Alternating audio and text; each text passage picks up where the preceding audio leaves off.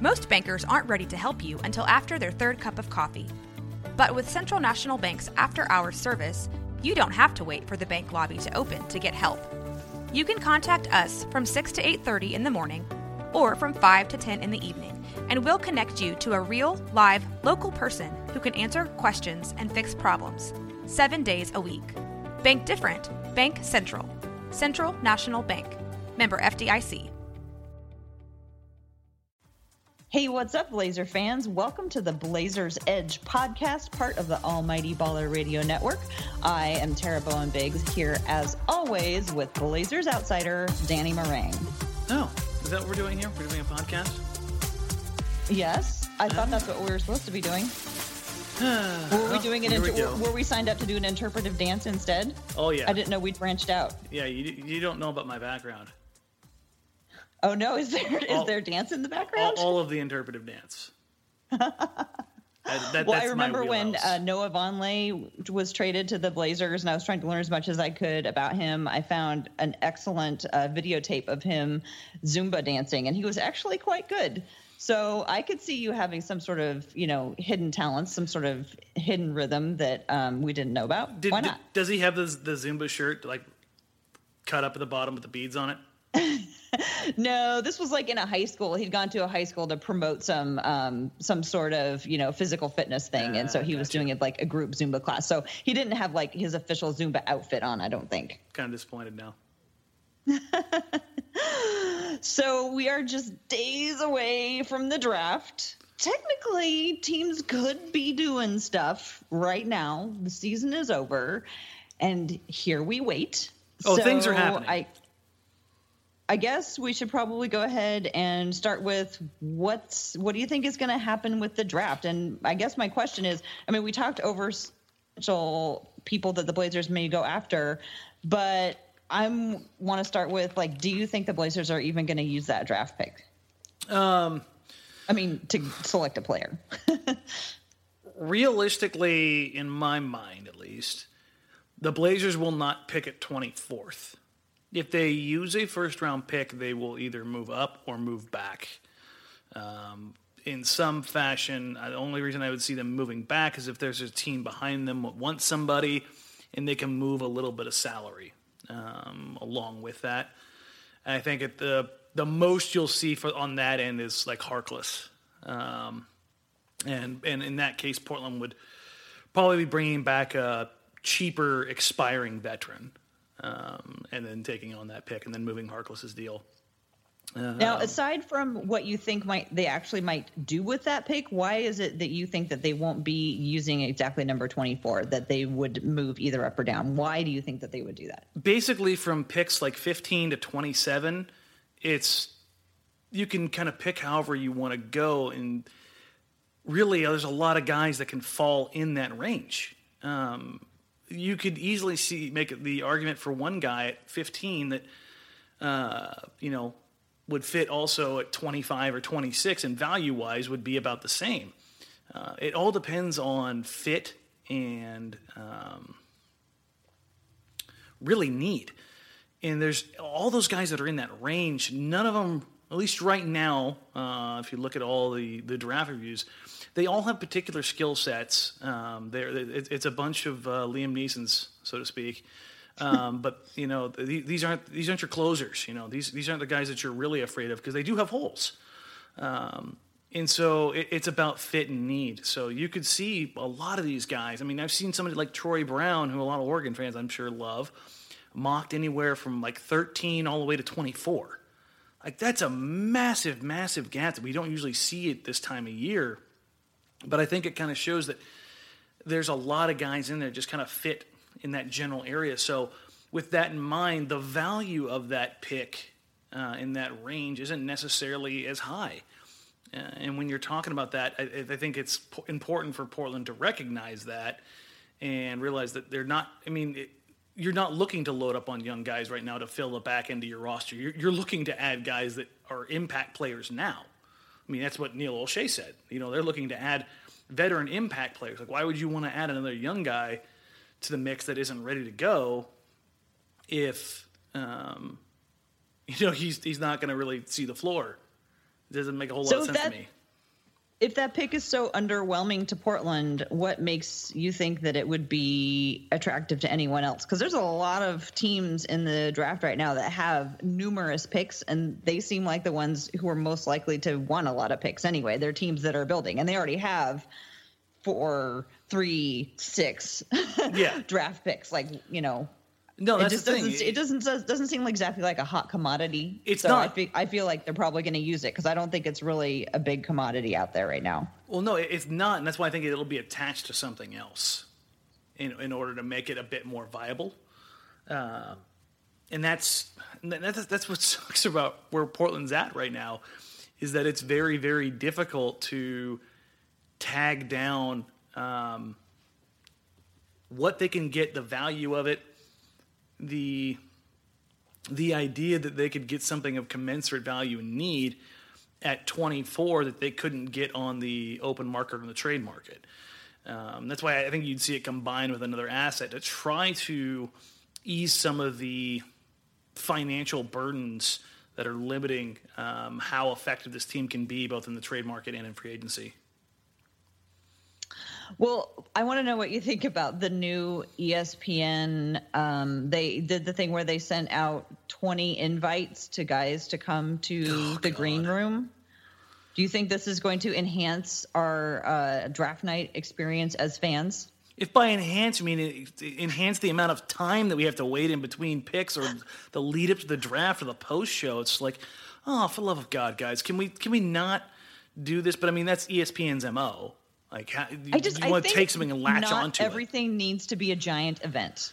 Don't get- the NBA draft's already a giant event. I, I mean, mean, yeah, that's what I mean. Like the NBA is enough of an event, and I feel like they're just keep trying to tweak and tweak and tweak. And I think I feel like for a year, the NBA and all of its associated, you know, media arms, everybody just needs to like chill out for a year and stop tweaking everything. I think they're tweaking everything to death, and they're just like tweaking the fun, and they're making things not be able to happen naturally because they're like, oh, we'll just we'll just tweak this and we'll just tweak. that." It's like the same thing with like the rules and with you know um, the CBA. They just tweak and tweak and tweak, and nobody just like lets things sit and just bubble for a while and percolate and see what's going to happen. I just feel like there's just over I don't- way too much attention. I don't mind them tweaking, but just we don't need to spend like it- the the NBA draft as it sits right now. It's not the NFL draft where the first three rounds, you know, typically it means five something. days.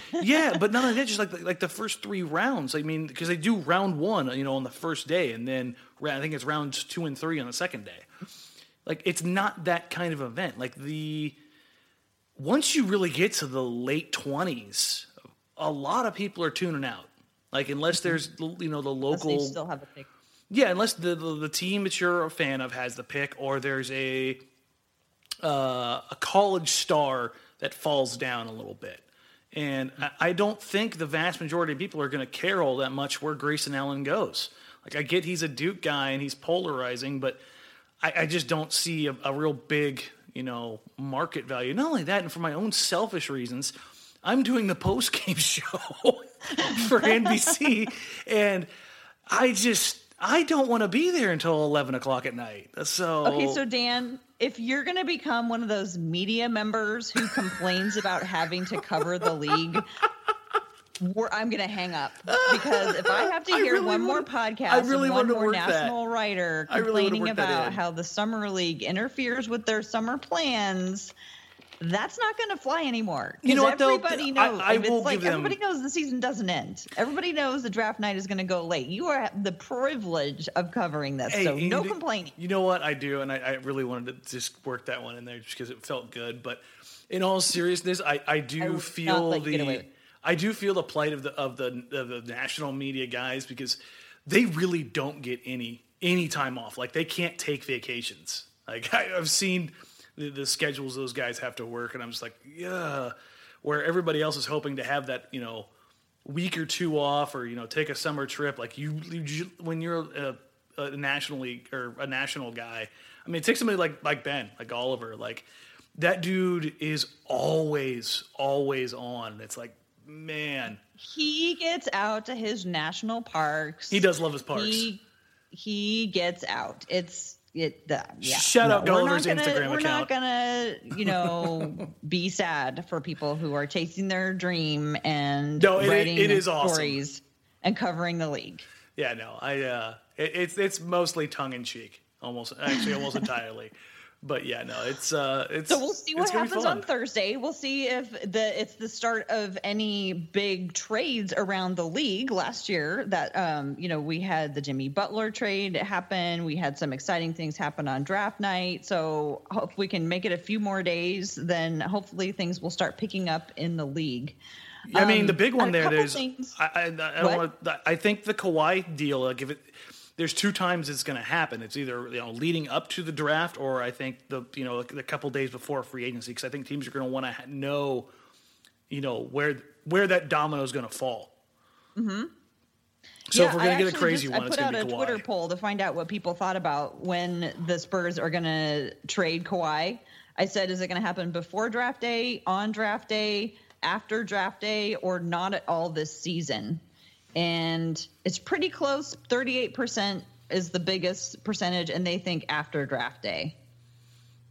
Yeah, I, I think I'm in that line too, but I also think that it's probably a pretty good chance that if it's going to happen, it happens before the draft because I think that's the kind of domino, excuse me, like the one with Jimmy Butler that, that needs to fall beforehand. Otherwise, it's it kind of gets messy. Yeah. I, I think we're going to need another metaphor because there's so many dominoes this year that it's like, how many dominoes Yeah, are it's there? like the, it's like those YouTube videos with you know the the contraptions those guys set up that you know like the, the what do they the call? Rube Goldberg machine. Yeah, the the useless contraption that has like 37 moving parts, you know, to f- flip his flip his uh, waffles. Uh, that's basically the NBA right now. Bunch of waffles. Well, with the with the draft looming and possible the beginning of some of the trades leading up to free agency, there's a couple things that I wanted to get your thoughts on that have to do with the Trailblazers, um, and one is uh, has to do with Damian Lillard. Well, Damian and CJ really. So, I mean, we've talked about this. You've talked about it for years before we even started doing the podcast together. You've been talking about it. There's a lot of talk about um, Dame and CJ being broken up. And really, a lot of stuff has really been amping up around CJ moving and or being traded. And it's like all of a sudden, like this narrative is taken over like it's a done deal. So, how serious do you think it is? Do you are there people out there left who don't think that the, this duo is going to be broken up, or is that narrative just completely taken over and it's going to happen? Yeah, I mean, obviously there's people in Portland who don't think it's going to happen and they don't want it to happen because they love CJ and Dame together, and I and I get that. But from a, a media perspective and an, an observer's perspective, there the the belief that or the the idea that they can make it work somehow and be effective with, with the position that they're in financially and the limitations they have within the roster, and to continue to develop this team with those two guys is pretty much non-existent at this point. I mean, uh, we, we alluded to this a second ago with, with, with Sean Highkin's piece. Like I've talked to Sean about this a bunch of times. Sean's a, a, a Portland native guy. Like he understands Portland. He knows uh, the dynamics of the franchise, the fan base, and even he who's like, listen. I mean, it, for them to move on to be a competitor going forward, um, it's time. Well, so hold on a minute. Before I want to go, I will talk about what Sean Highkin has suggested in a second here.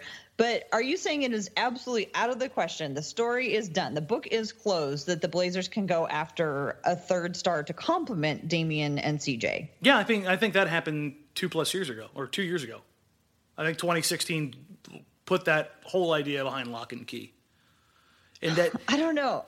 I mean, I mean, I just unless there's a player out there who staunchly wants to play alongside Damian Lillard and CJ McCollum in Portland and basically demands and forces it to happen or is willing to take a massive, massive discount, I just I don't see that reality. And I know some people are like, well, Zach Collins could turn into that guy.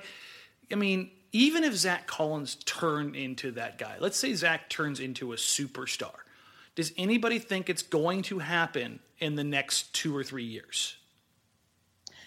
But does it? Do we? Do they need it to happen in the next two or three years? Because when's the next time that the Golden State Warriors aren't gonna win a championship? Well, if you're t- if you're talking about playing them alongside Damon CJ does, because they'll be 30 Mm-hmm. I mean, I, I, I don't I don't know about you, but the difference for me from 26, 27 to 30 was pretty substantial physically.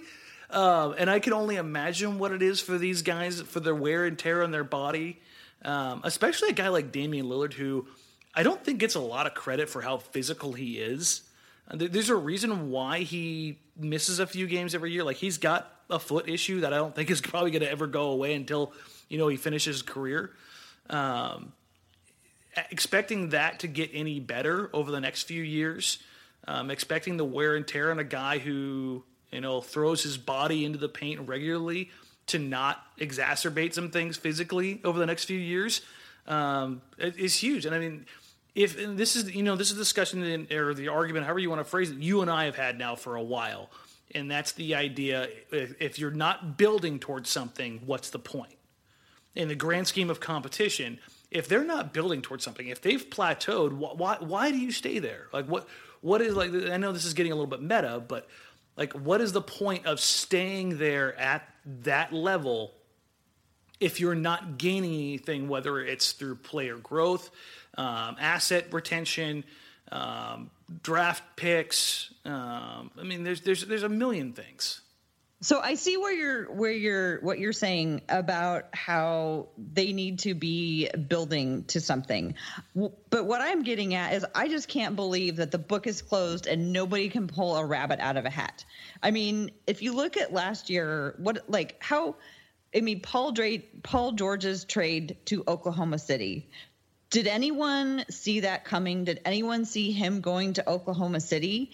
Um, what would be different between, you know, from Paul George going to play with Russell Westbrook versus Paul George going to play with Damian Lillard and CJ McCollum? I know it didn't happen, but I just don't understand why you think the book is the lid the lid is slammed closed on this and there's no way that somebody can't come up with something creative because these Because it hasn't they- happened. Every I- I- single year they come up with something and we all go, "Oh my god, I can't believe that just happened." Yeah, you're right. Every team basically in the Western Conference but Portland has been able to do this. Um, I mean, you look at even a, a Denver is able to swing a deal for a Paul Millsap, who's a, who's a hell of a player. Um, the uh, Rockets being in a position to not only move for Harden, you know, years ago, to now be in a position to move for Chris Paul. Uh, like, I mean, you go up and down the list of franchises, specifically in the Western Conference, over the last four or five years, who have made a big time move in acquiring a All Star, near All Star, or a guy who blossomed into an All Star. Um, it's pretty substantial. Like the the idea that you know Paul, the, uh, Paul George wouldn't come to Portland. Well, Portland had the opportunity to make that happen. They they, they had that chance, and they couldn't Right, swing but it. so did other teams. Yeah, but those other teams have also, done things. Like Mm-hmm. if you look up and down the list, Port, I, I I admire your optimism, Tara, but it's it's just not a reality. It's just they it doesn't happen here right now because of the way things are with the way the roster is constructed. It is just loaded at the very top with Damon CJ, and then the gap between those guys and everybody else is so substantial that their ability to make moves that would quote unquote move the needle it just it isn't there. And I, I i truly wish it was. Like i would love for the blazers to be able to pair Dame and cj with you know let, us say they had a month had the money a year ago and gordon hayward um, had a great relationship with Damon CJ. And instead of going to Boston, he went to Portland. Like that would have been a hell of a move. But because of the things that, that Portland did, and they lined everything up to have money in 2016 when a bunch of other teams did, and the, the cap exploded without cap smoothing, everything that went along with that, it's going to come back to bite them in the butt for the next probably two or three years, 2020 at the earliest, before I think, unless drastic changes take place, Portland has another opportunity to make this happen unless something so far out of left field that you know comes out there that um, it's it, it's a bummer. They're just they're just stagnated. Okay, so I don't want to relitigate 2016 again because we've been there a million times. Like, no. It. But but the other thing I worry about is then continually throwing good money after bad because you know people want something to happen. I mean, I don't want them to do stuff just I would I mean when you're lost in the forest, they tell you to hug a tree, right? like, don't leave. We will come fight. Like, no, I'm right there you with know, you. Don't go wandering into the woods and get more lost. And I worry about them doing things just for the sake of doing things and then pushing it out even farther. See, I'm not worried about that so much. Um, Why are you not worried about that? Portland, rest, make me help me rest easier. Okay, as, as far as free agency is concerned, that that bothers me because Portland's history of free agency is just. Um, but as far as the idea of um, making a move just to make a move, the only one that I can think of in recent memory is Evan Turner. Because everybody I've talked to, everything I've ever heard was that was like one of the biggest panic buys in recent memory. Mm-hmm. Um, he was option, you know, F, option uh-huh. I, whatever, whatever. Like, you, all you have to do is just go down the list of guys that Portland was linked to before they got to Evan Turner. Mm-hmm. Outside of that, though, I don't believe um, Portland has. well, they haven't in the past had the propensity to make rash decisions like that. They've kind of stuck by their guns and they haven't really deviated from those. And the um, which I is think, exactly what they've been saying all along. Mm-hmm. I mean, they've been saying all. Uh, I I get that there's a uh, the message has been we're building around Damon CJ, but I always read that you know after the summer of 2016 i always read that as we're building around damon cj because that's what we've got and we need to do internal development because that is where we are until we get out of this and we're not going to rush out of it yeah I, I, think that's part of it the the other part of it at least for me is that portland really it, it's tough to kind of put my finger on exactly what it is. I, I think the the fan base, the franchise, the the relationship it has with the community, they can't they can't afford to just do those things because the the, the amount of goodwill that they have.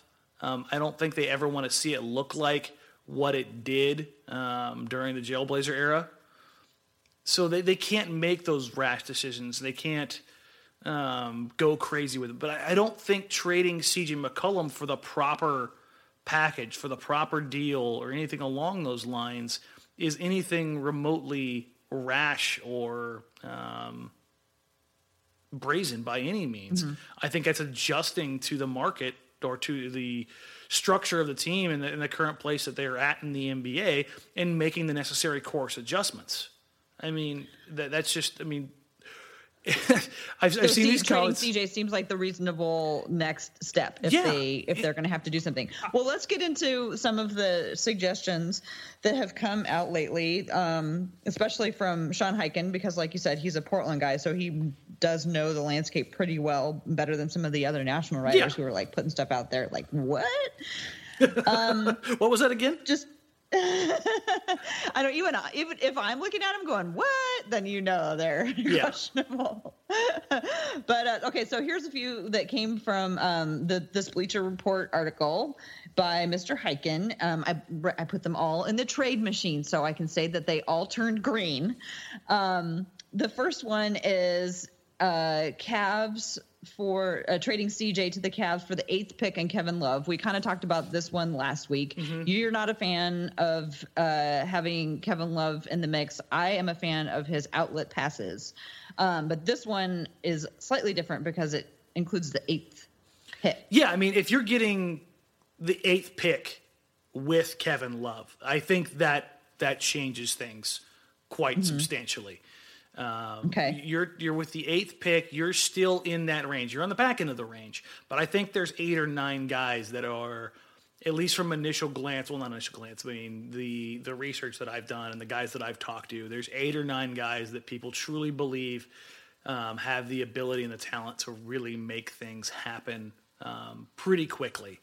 Um, I mean, there's there's even a chance that a guy like, and I'm not a huge fan of him, but maybe Portland is. Maybe they they have some insight on it. Um, a guy like Michael Porter Jr. falls. Um, I, I like I said, I'm not a fan, but I think if you're looking at and if you've listened to the podcast for I don't know how long am I doing this now? Two years. uh, the one thing that I've screamed that Portland needs for the last few years is a versatile wing guy that can get his own shot. If Michael Porter Jr. is healthy, then he's got that ability. Um, Kevin Love still has a couple years left in him. Uh, right. So let me let me just correct what I read. I said uh, for, it, eighth pick and Kevin Love. It's actually eighth pick or Kevin Love. So with CJ for just the eighth pick, that's not enough. I guess they would have to throw in some people, wouldn't they? Yeah, that's just um, yeah, salary wise. I mean, I, I, guess you're assuming LeBron's gone, so then I don't think yeah. salary wise you have to worry. Um, but yeah, the, uh, the, the eighth pick and low, I, I, I, thought that was a bit of a uh, a bit of an overbuy uh, or an oversell there. I was like, wow, that I, I thought. But remember, they're never even. They're never even. Hell, we never look at a trade and go, "Oh yeah, that seems like it's really equal." Yeah, no, like I, I think if Portland's going to get, and this is kind of the roundabout way of like top ten draft picks, CJ should and could get you that. I think that's that's a real thing. Um, but um, I think they, they need to find some player in there that they also get something out of with it. Um, but I, I think if, if, Portland's going to do that, I think more likely it would be in like a three-team trade. Because uh, if LeBron's leaving Cleveland, I don't think they're going to want to give up that eighth pick for an in prime player. I think they're going to want to go younger. In which case, then it would make a little bit more sense. But uh, yeah, no, that's. Uh, here's the, here's the thing about the, the, all the trade CJ scenarios. I think the Blazers are a year, maybe two years late on this guys, I think the value that you would have gotten from CJ, because I mean, we talked about this last week on the podcast, like where has CJ's value gone? And like, I mean, a year ago, what would you have expected to get from uh, trading CJ versus what you expect to get now? And I don't think CJ's really like fallen off at all. I just think that there's a drastic difference in what the perception is of where he's at right now. And that's oh, and I much and the difference is, is what do people need? And yeah. you know people don't need you know six four shooting guards. They all want wings. It's the year of the years ago they were looking for guards. Yeah i mean and now every, every, everyone's looking for wings. the rise of steph curry you know that that that made people think you know everybody needs a steph curry on their team but then they're mm-hmm. like well how do you counter you know what a lot of teams are trying to do with these um, dynamic point guards because I think this is the point guard generation. Well, you get bigger versions of them. Mm-hmm. and what better way to do that than to you know get six foot eight, six foot nine guys that can do a lot of the same things? Um, then there you go. Okay, there's two more that um, that Highkin proposed. One was training uh, with Toronto for DeMar DeRozan. What do you think of that one? I, I mean, love- is that just like switching, moving the deck chairs, and at least we get like an injection of you know a new personality and you know you get some. About, well, or do you think basketball reasons it's a better fit? Uh, I think it's better in the sense that you get some size, you get some versatility with scoring, you get uh, a presence. We get a lot more dunks, and boy, would we get some dunks. Um, fast break opportunities, like transition that. opportunities. Um, there's a there's a lot of things here that um, I really like with that idea. The things that I don't like um, are does that really help Portland? I, I, don't think see or I don't think Demar's that much better than um, CJ. That uh, yeah. They both have four years left on their contract. And yeah, actually makes more. Exactly, and that that doesn't does. necessarily help Portland. And then if you're Toronto, why do you do that? Like, mm-hmm. what, what's what's the reasoning behind that? Is it to just go and well, you want you might, they might want to go up? slightly younger. I mean, CJ's what three years younger, three or four years younger. Yeah, which I mean, again, I, I get it, and they have but, a lot of young talent, so I could, you know, I could see why they might like that. Yeah, but I mean, from Portland's perspective, why would you want to get older and more expensive if you're not getting that much better? Like, I understand yeah. making that move for Kawhi Leonard, like that mm-hmm. that makes sense. Um, but for um, somebody who's older, more expensive, and not substantially better. And now I, I think CJ and Demar are probably on par with about the same line uh, as far as um, production and value. Um, we had this discussion about you know is CJ a top five player last week, and I think Demar is right there uh, with Insane. CJ. Yeah, I I, th- I can I can understand the folks that think um, CJ is more valuable, and I can understand the guys that think that Demar is more valuable. It, mm-hmm. it, it just it depends on what you want. I mean, it seems like a move like that would just be to like shake things up. Yeah. And just to make sure that things haven't gotten stale. Because both teams, I mean, uh, last year they added some some young talent, but otherwise, you know, both teams, basically Toronto and Portland, stayed really similar. And you know, Toronto very famously tried the culture shift with the same staff, um, and didn't work out great for Casey. Now, well, yeah. Now, the, here's the great thing about that is like hey, we're gonna have a culture shift. We're changing things around, and then they fire their coach only to bring back the assistant coach that he had. Yeah, exactly. Like I, I'm so confused. One more, one more uh, before we start talking about Kawhi is uh, Clippers trading with the Clippers uh, and DeAndre Jordan for CJ McCollum. What's your gut reaction to that one? Not enough. Not even close. Uh, but they're never the same. No, it's it's they're just never even. You think that they're going to be even. You think that, well, well, no. that both teams are going to be like, oh yeah, that's great. No, it's it's it, but it's not like it, there, there has to be some rhyme or reasoning to it. There's no rhyme or reasoning to adding DeAndre Jordan for CJ. Well, McCollum. DeAndre Jordan only has two years left on his contract to CJ's four. Okay, that's that's great, but DeAndre Jordan's much older. Uh, mm-hmm. His value is gonna probably fall as his athleticism falls. Um, there, there's just there's no rhyme or reason to really do that because uh, here here's the other part of it. You've got Zach Collins, you've got you possibly uh, Jusuf Nurkic. Like you're you're putting yourself financially in a spot that just doesn't make a whole lot of sense. Like if you're Portland, you're the at least in well, my you're not mind, changing your financial situation at all because they make the same amount of money. No, I'm talking about tied up in in the um, in the front court.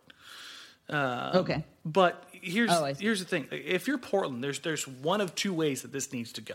If you're trading CJ McCollum, you're getting either younger by picking up uh, assets the way uh, Indiana did it with Oladipo and Sabonis, uh, or a top tier draft pick, and I think it needs to be top eight bare minimum. Um, or you're getting an M prime guy who you're just trying to change things around with, you know, with one team or another. I, I think that's that's what needs to happen there. Um, beyond that, I just I don't see the sense in making a move. I just it doesn't. Otherwise, then yeah, you're just shifting deck chairs, and then that's more about what we were talking about earlier, and making a move just to make a move, and that's mm-hmm. that's just weird to me. Yeah, I mean, I guess if they thought that they had an actual path to a big free agent who's going to be coming up in a few years, that would a whole, be a whole ton of money coming off the books all at once. Um, because it would be at the same time as Turner and Harkless and um, uh, Meyers Leonard. They would all be on the same. Yeah, everybody's everybody's up in 2020 as far because as far yeah. as the, the deals that were signed in 2016. Yeah, yeah. Okay, well, let's talk about the juicy one. The juicy gossip of the week is that uh, the vampire Spurs, one of their vampires, wants out. Kawhi Leonard. It's a very strange story. It was reported by Chris Haynes and then also Adrian Wojnarowski that uh, Kawhi Leonard wants wants out of San Antonio as of today, Sunday. It sounds like the Spurs had not been officially uh, sat down and talked with about this. So possibly the Spurs may be moving on from Kawhi. Um, I'm take I'm the Spurs. I'm taking calls. yeah. Well, first so things first. What here. would you What would you say if um, if you were calling up the Spurs, or do you think the Spurs will be the ones making the phone calls? Oh, they've, they've got plenty of people calling. that's that's for sure. But first things first. Here, shout out to Chris Haynes. Uh, was here in Portland for a little while, and he's just completely blown up over the last couple of years. So props to him for breaking this before Woj. Like that's that's huge news. Mm-hmm. The other part to this is that what's strange is if anybody didn't read the article on ESPN, I want to say probably like two or three months ago about the entire relationship between um, Kawhi's uncle Uh-huh. and how he's it's it's almost Taken over yeah it- management. yeah it's almost like um God, what was that NBA or the the '90s basketball movie where he had the guy basically trying to steal from him. God, my my my brain is failing me. But anyways, it, it it's almost out of a a, a bad '90s Air movies. Yeah, that's it, Air Bud. it, I know that's your go-to basketball movie. Oh God, Um, and semi-pro. there you go. I, I, I can. You guys should have included. I'm so sad that I've never been involved in a favorite basketball movie discussion with you, Dan, because Oh. I've got some good takes You know, on basketball movies. I uh, I, I, I'm I'm still gonna go with the um, above the rim. I mean, it's just it's just too good. I, I just I can't I can't not have above the rim in there. Um, but it, it's just it's such a strong contrast with what we know of Kawhi Leonard, the quiet, unassuming.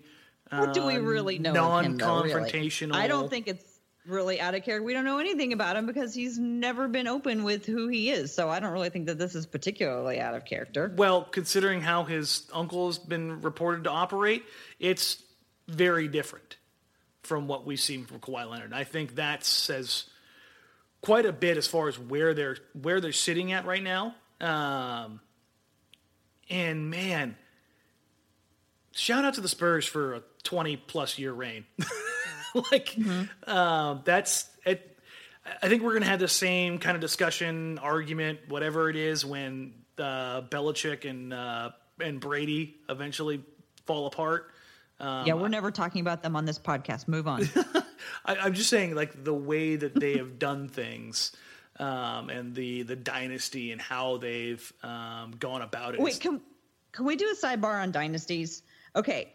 Here's the thing. I was having this discussion with my husband earlier today. Is Golden State really a dynasty? Yes. Because in my mind, a dynasty is a sustained um, excellence where they turn it over and they stay good because they've groomed them. They've brought up the next generation. I don't think you're a dynasty until you've gone through two iterations. Well, I, I think that it, it, it has been two iterations. It, it just happened so fast because it was Kevin Durant. That's not two iterations. That's just like marrying somebody rich. Yeah, I, I get what you're saying, but it's a it's this version of the Warriors is different than the um, the Splash Brothers Warriors. It just is. It, it's disgusting and awful, and I hate it.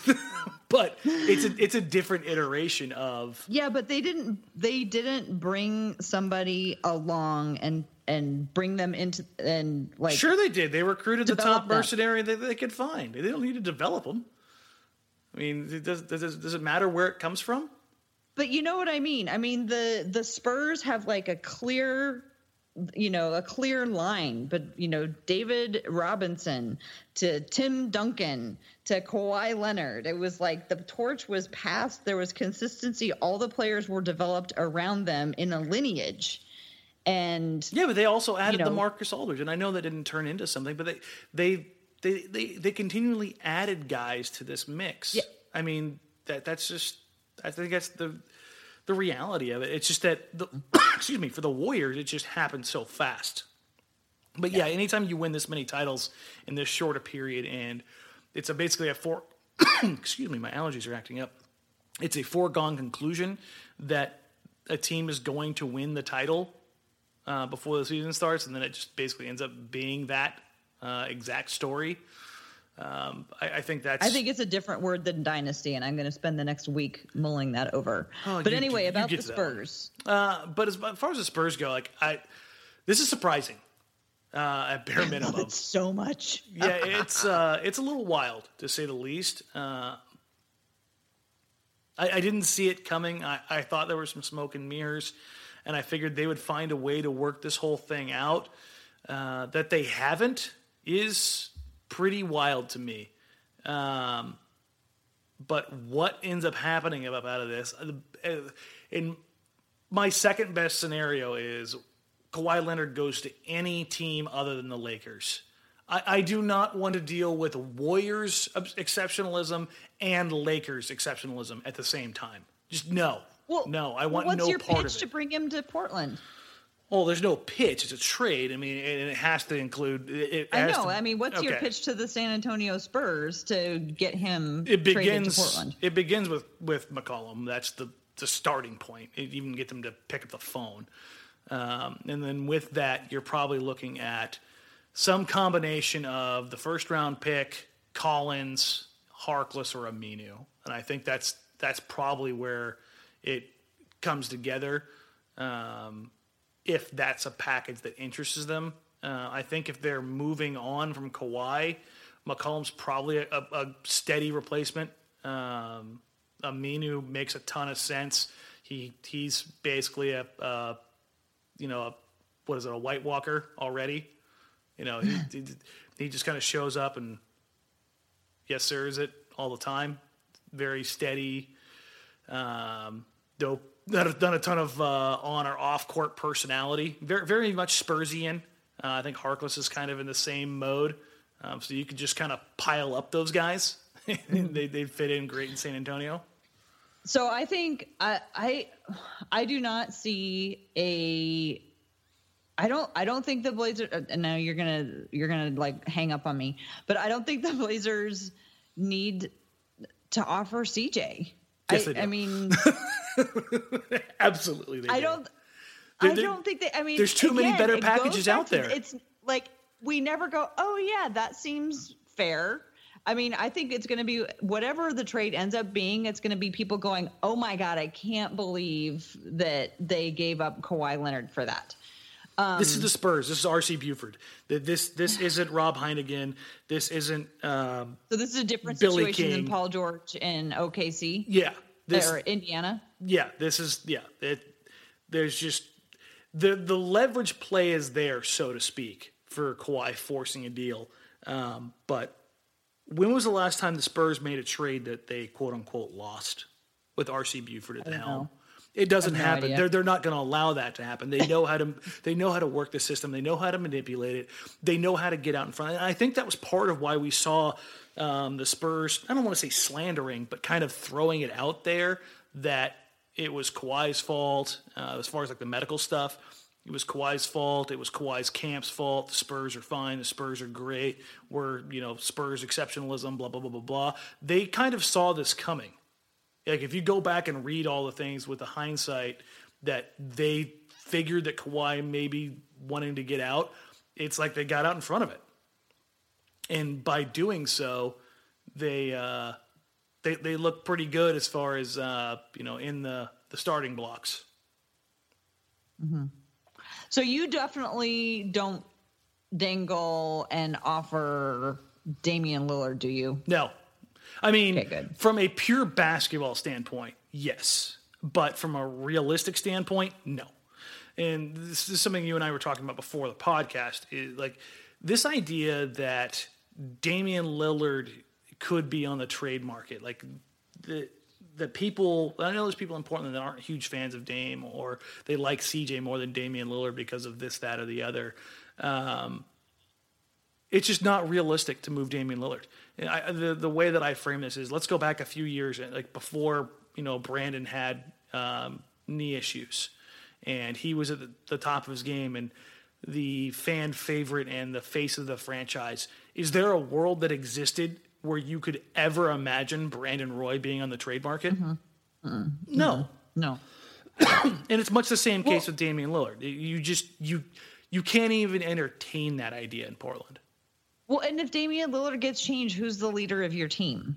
Or if he gets traded, who's the leader of the team? Could, and and if mean- you're yeah, well, here if, if you were to believe some of the reports that are coming out, um, Kawhi doesn't want to be that guy. Right.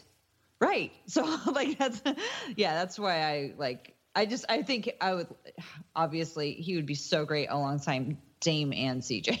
Oh yeah, I mean that would be so great. I, I I know you said that CJ doesn't get traded. So so what's your idea for the for a package that gets Kawhi Leonard to Portland without Dame or CJ? Okay, well, this is gonna you're gonna laugh me off the face of the planet, and everybody will stop listening to the podcast because I'm out of my mind. But looking historically at how often we've all sat around scratching our heads in incredulity about how lopsided things seem to be, I say with all the love in my heart that um, they package uh, Harkless and Aminu for Kawhi, and maybe throw in some round some picks as well. Yeah, no, the Celtics, the, the Sixers, and the Lakers have so many more assets to work with that the Spurs would demand. That and that's and that's the thing. It's like it's not like there's a, a shortage. There's, there's not like a limitation. But you know what's funny? If you added up Harkless's and Aminu's PER, they still don't even meet Kawhi's. Yeah, Kawhi's was like 25, but yeah, it's it's it's dumb. Cool. I mean, people forget about two things, I think, or two players right now in the NBA because of injuries or weirdness in Kawhi's case. That's uh, Kawhi Leonard and, and, Gordon Hayward, and how good those two guys are, and how much better mm-hmm. the NBA is going to be next year with both of them back and healthy. Uh huh. That's all. Yeah. Let's, let's, let's just had those two things to say because, like, I, I know. I, I, mean, and I know mine is silly, and I know I like I always I always forget that the East exists, yeah. and also like, do you? I, I had I found one more interesting thing about uh, all the Kawhi rumors, um, and it it's the the betting lines for the different teams that mm-hmm. Kawhi will end up on. Have you seen these yet?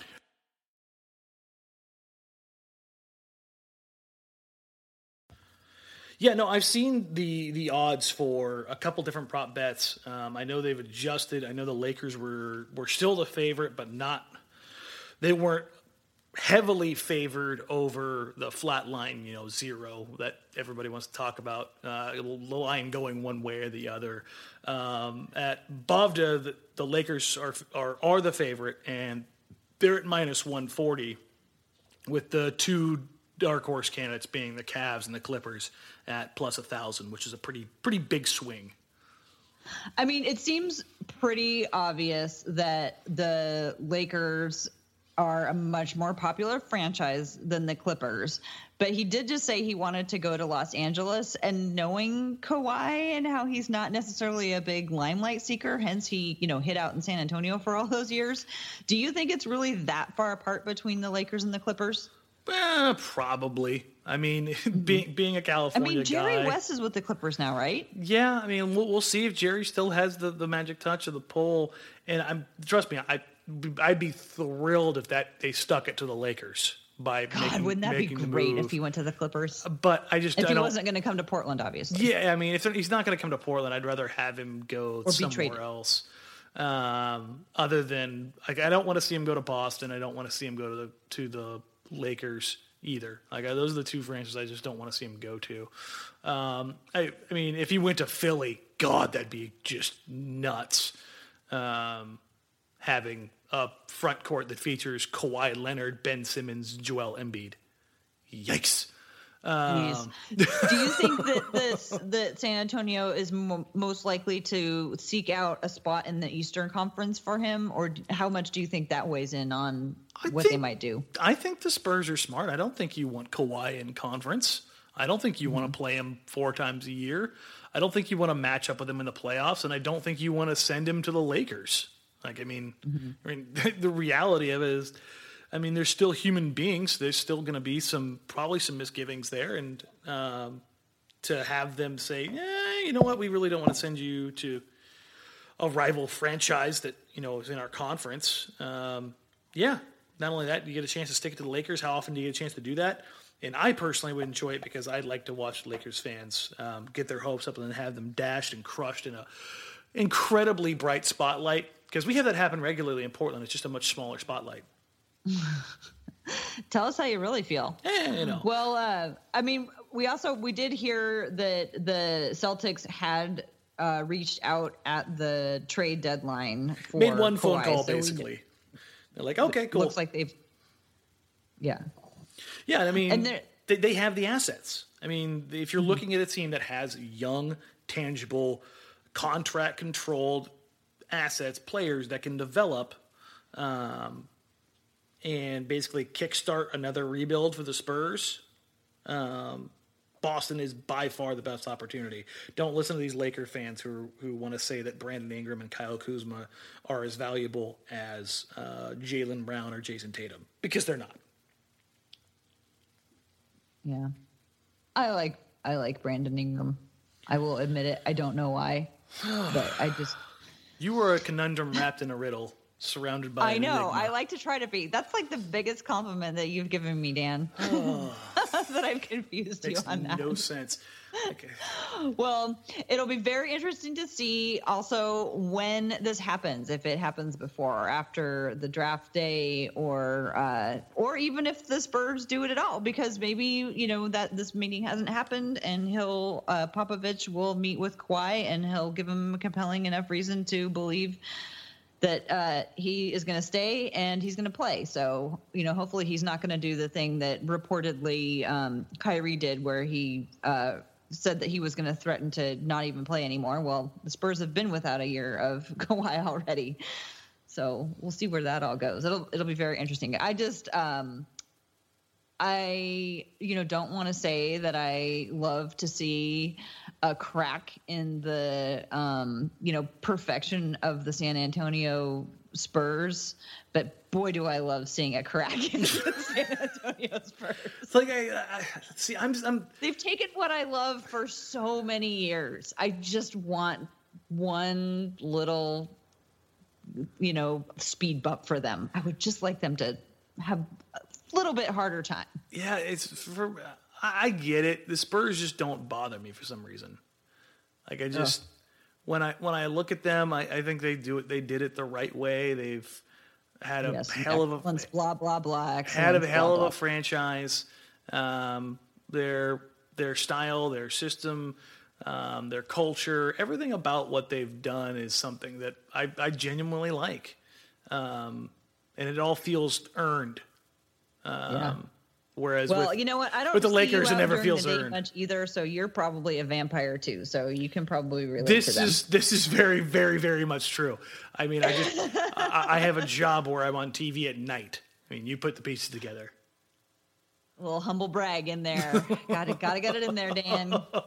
Um, hey, well let's uh let's wrap it up with um my one of my new favorite topics, Blazer Five Gaming continue Winning again. with their hot play.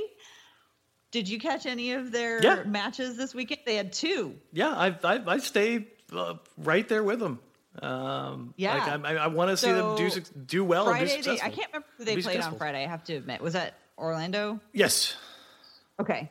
So we played Orlando on Friday, just like took them apart. And then on Saturday was the big matchup. This was against the 76ers, which is the only team that they have lost to all year.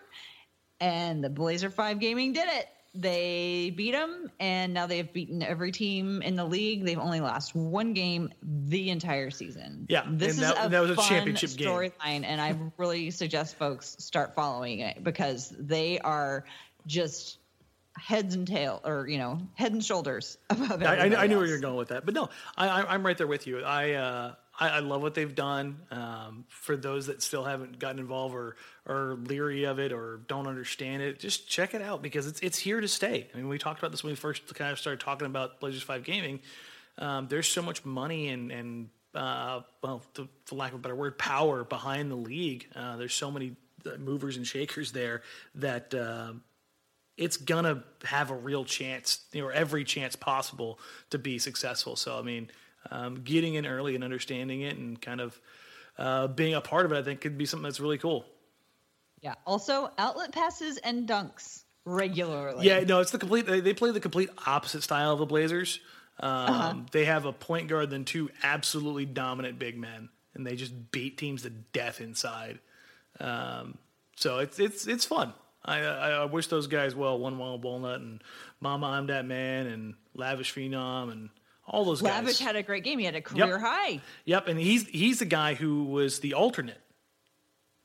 So right. Yeah. He he hadn't played in a lot of the previous matches. Yes. So the, each team, for those that don't know, they, they've got six guys, not just the five. So they have an alternate that comes in, and he got his opportunity. I think his first time he'd come in was I think two weeks ago, and he's he's been really really solid.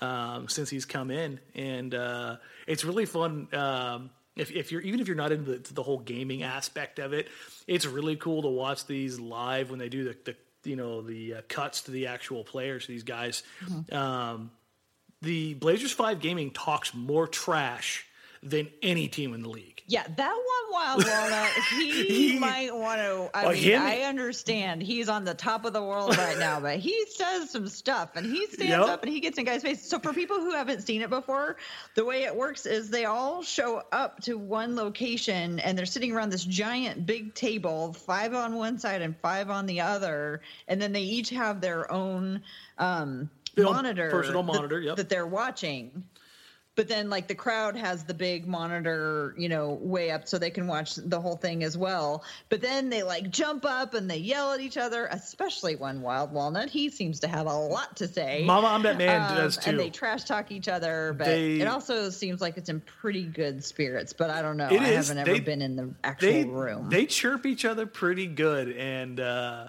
I mean, when you're when you're playing the way those guys are playing right now, and they're they're beating up on everybody and they're backing it up, I'm I'm all about it. I, I am absolutely 100% here for it, and it's I, I, I have to admit I get a little bit of a smirk on my face and. Uh, uh, every time that they start going at it because it reminds me of the days when I was younger and you know used to get in and, and, and chirp at everybody else as I was playing. So it's uh, it's pretty cool. I just keep watching it and go and thinking, is this how it feels to be a Golden State Warriors this, this is as close as we're gonna get. Oh no.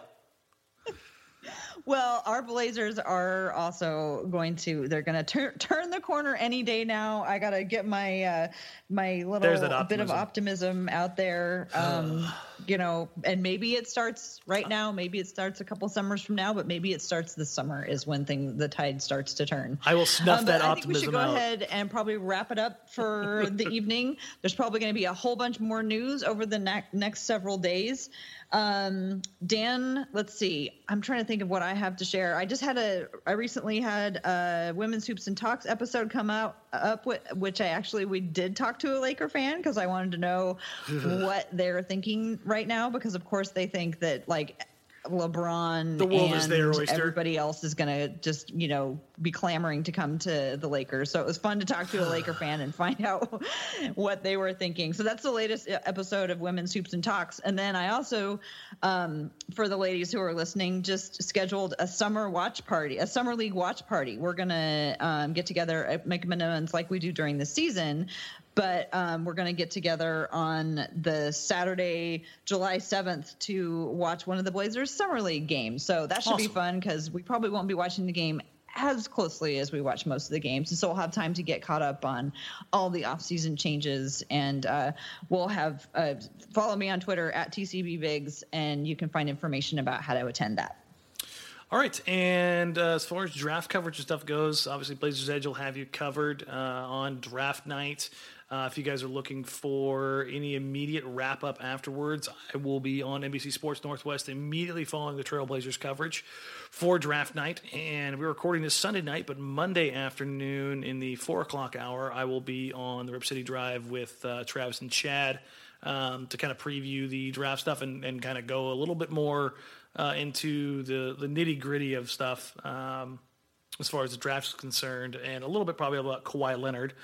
Uh, and then uh, you know it's it's a, a, down day or two until the uh, the draft, and uh, we'll have all the coverage between Blazers Edge and NBC Sports Northwest, and uh, Blazers Outsiders will uh, kind of fill in the gap in between.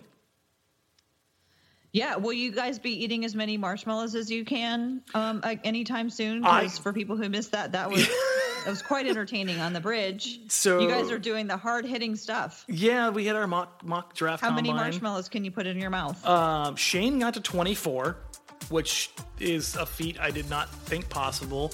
I got to thirteen, and, and Shane was just kicking my butt there. Um, but in fairness, there was also a beer chug where I, I absolutely destroyed him. Um, so um, it, it, was a fair trade. But yeah, when, when Shane got to 20 something, I literally ran off the stage laughing because he just kept stuffing them in. And it was it was one of those stupid human tricks that was just mind boggling. Um, but yeah, I Shane and I both got paid to uh, stuff marshmallows in our face and drink beer on TV. So uh, consider, Well, I think consider I that a life for all of us when I say I can't wait for basketball to start up again. Neither can we. Although, if we're gonna have off nights like that, I, think I think uh, I think we'll survive. Uh, all right, well, take us out of here, Dan. All right, folks. Uh, you can find me on Twitter at Dean. As always, and on Blazers Outsiders on Tuesdays and Thursday nights. Stay tuned. We've got some cool stuff coming out there. Other than the draft coverage, we had some pretty big announcements in the pipe. Um, that once we get confirmation on the green light, we'll be able to announce those things we head into the next Blazers season. Um, other than that, Tara, go ahead and let everybody know where they can find you. They can find me at TCB Biggs on Twitter, or you can find the Women's Hoops and Talks Facebook group, and uh, we have all kinds of uh, fun discussions. And prerequisite, only prerequisite is that you have to love Ed Davis. I mean, that's a pretty easy prerequisite. And, I And know. if, and if you don't, you don't, you shouldn't be there anyways. All right. So for Tara Bowen-Biggs, I'm Danny Marang. Remember, you can find us on iTunes, Stitcher, uh, Megaphone FM. It's part of the Almighty Baller Podcast and Radio Network. Download link, like, subscribe, unsubscribe. Work the system as always, and uh, we'll catch you guys after the draft. Take care.